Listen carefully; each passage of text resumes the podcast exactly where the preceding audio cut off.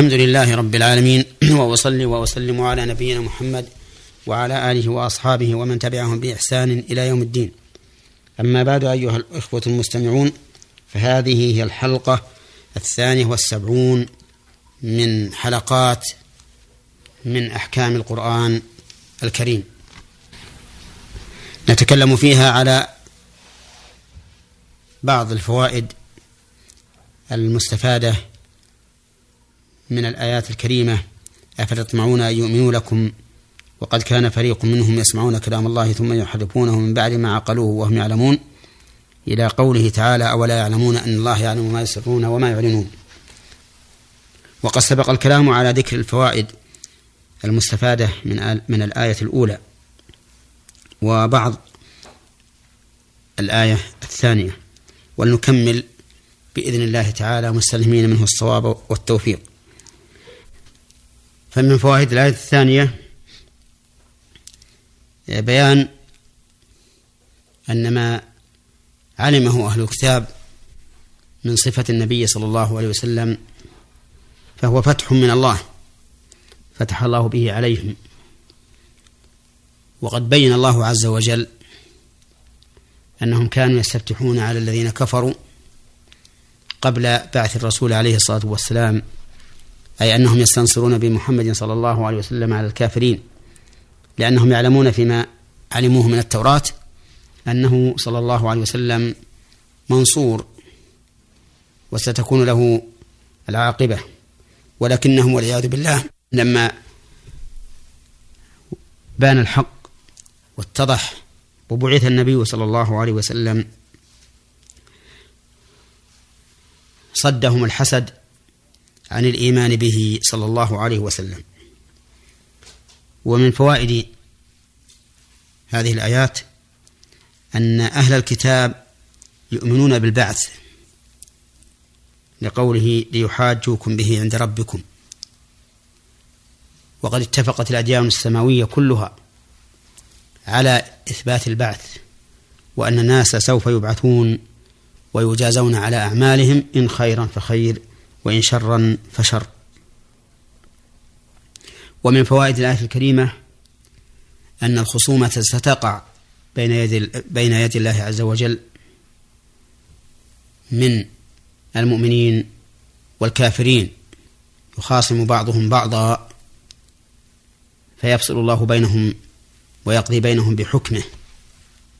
ويدل لهذا أيضا قوله تعالى إنك ميت وإنهم ميتون ثم إنكم يوم القيامة عند ربكم تختصمون، وقوله تعالى إلى الله مرجعكم جميعا فينبئكم بما كنتم فيه تختلفون، وغير ذلك من الآيات الكريمة الدالة على أن أولياء الله وأولياء الشيطان يختصمون عند الله عز وجل فيقضي بينهم بحكمه وعدله جل وعلا.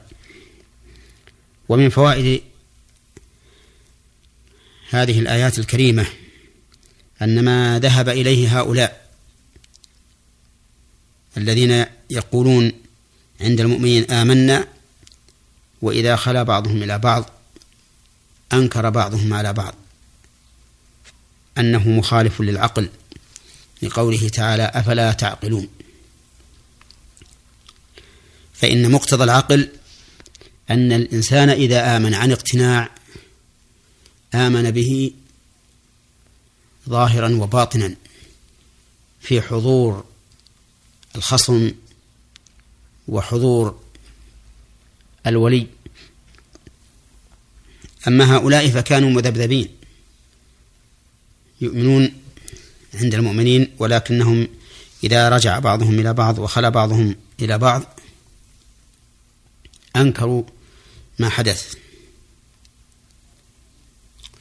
ومن فوائد هذه الآيات الكريمة إثبات عموم علم الله عز وجل، وأنه يعلم ما يسرون وما يعلنون، أي ما يسرونه من مخالفة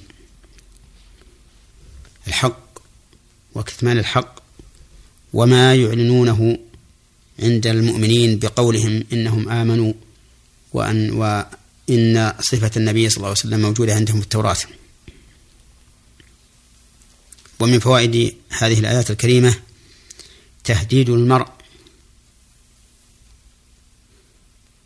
عن مخالفة أمر الله عز وجل والوقوع فيما يغضبه سواء كان سرا أم علنا، لقوله تعالى: أولا يعلمون أن الله يعلم ما يسرون وما يعلنون. فإن المراد بذلك تهديدها تهديد هؤلاء وأمثالهم ممن يظنون أن الله لا يعلم إلا ما كان علنا. ثم قال الله تعالى: ومنهم أميون لا يعلمون الكتاب إلا أماني وإنهم إلا يظنون. منهم يبين الله في هذه الآية الكريمة أن من بني إسرائيل قوما أميين لا يعلمون الكتاب إلا أماني، أي إلا قراءة، فهم يقرؤون التوراة ولكنهم لا يفهمون معناها، ولهذا وصفهم الله تعالى بالأمية. والأمي هو الذي لا يعرف أن يقرأ أو يكتب نسبة إلى الأم، لأن الإنسان إذا خرج من بطن أمه لا يعلم شيئا، كما قال الله تعالى: والله أخرجكم من بطون أمهاتكم لا تعلمون شيئا وجعل لكم السمع والأبصار والأفئدة لعلكم تشكرون. فمن بني إسرائيل قوم أميون لا يعلمون الكتاب إلا أماني، إلا قراءة، وإنهم إلا يظنون، أي ما هم إلا يظنون ظنا. ففي هذه الآية الكريمة بيان أن من بني إسرائيل من لا يفهم المعنى ولكنه يقتصر على اللفظ.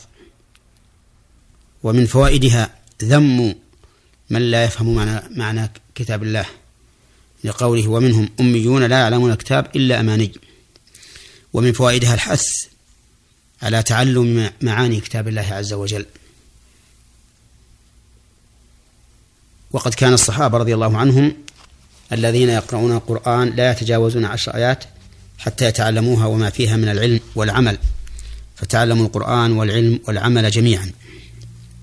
ومن فوائدها الحث على فهم كتاب الله، وأنه ينبغي للإنسان أن يتعلم معاني الكتاب كما يتعلم لفظه. وإن من المؤسف أن واقع المسلمين اليوم، أعني واقع أكثر المسلمين اليوم، على على هذا المنهج، أي أنهم يقرؤون القرآن للتعبد بلفظه فقط دون أن يفهموا معناه أو أن يطبقوا أحكامه، وهذا بلا شك قصور عظيم. ولذلك ظهر أثر هذا على المسلمين، حيث تخلفوا كثيرا عما كان عليه السلف الصالح من تطبيق القرآن لفظا ومعنى وعملا، ففاتهم بذلك خير كثير. ومن فوائد هذه هذه الآية الكريمة أنها أن من لا يعلم الكتاب إلا لفظا يقع في الوهم والظن والتخبط بما لا يعرف، لقوله: وإنهم إلا يظنون. وعلى هذا فينبغي للمسلم أن يكون حريصا على فهم كتاب الله عز وجل، يتلقى تفسيره من كتب التفسير المعتمدة الموثوق بها، أو من أفواه العلماء المخلصين الذين يوثقوا بعلمهم. نسأل الله للجميع التوفيق، وأن يجعلنا ممن علموا القرآن لفظا ومعنى وعملوا به حكما وتطبيقا، إنه جواد كريم. وإلى حلقة قادمة إن شاء الله.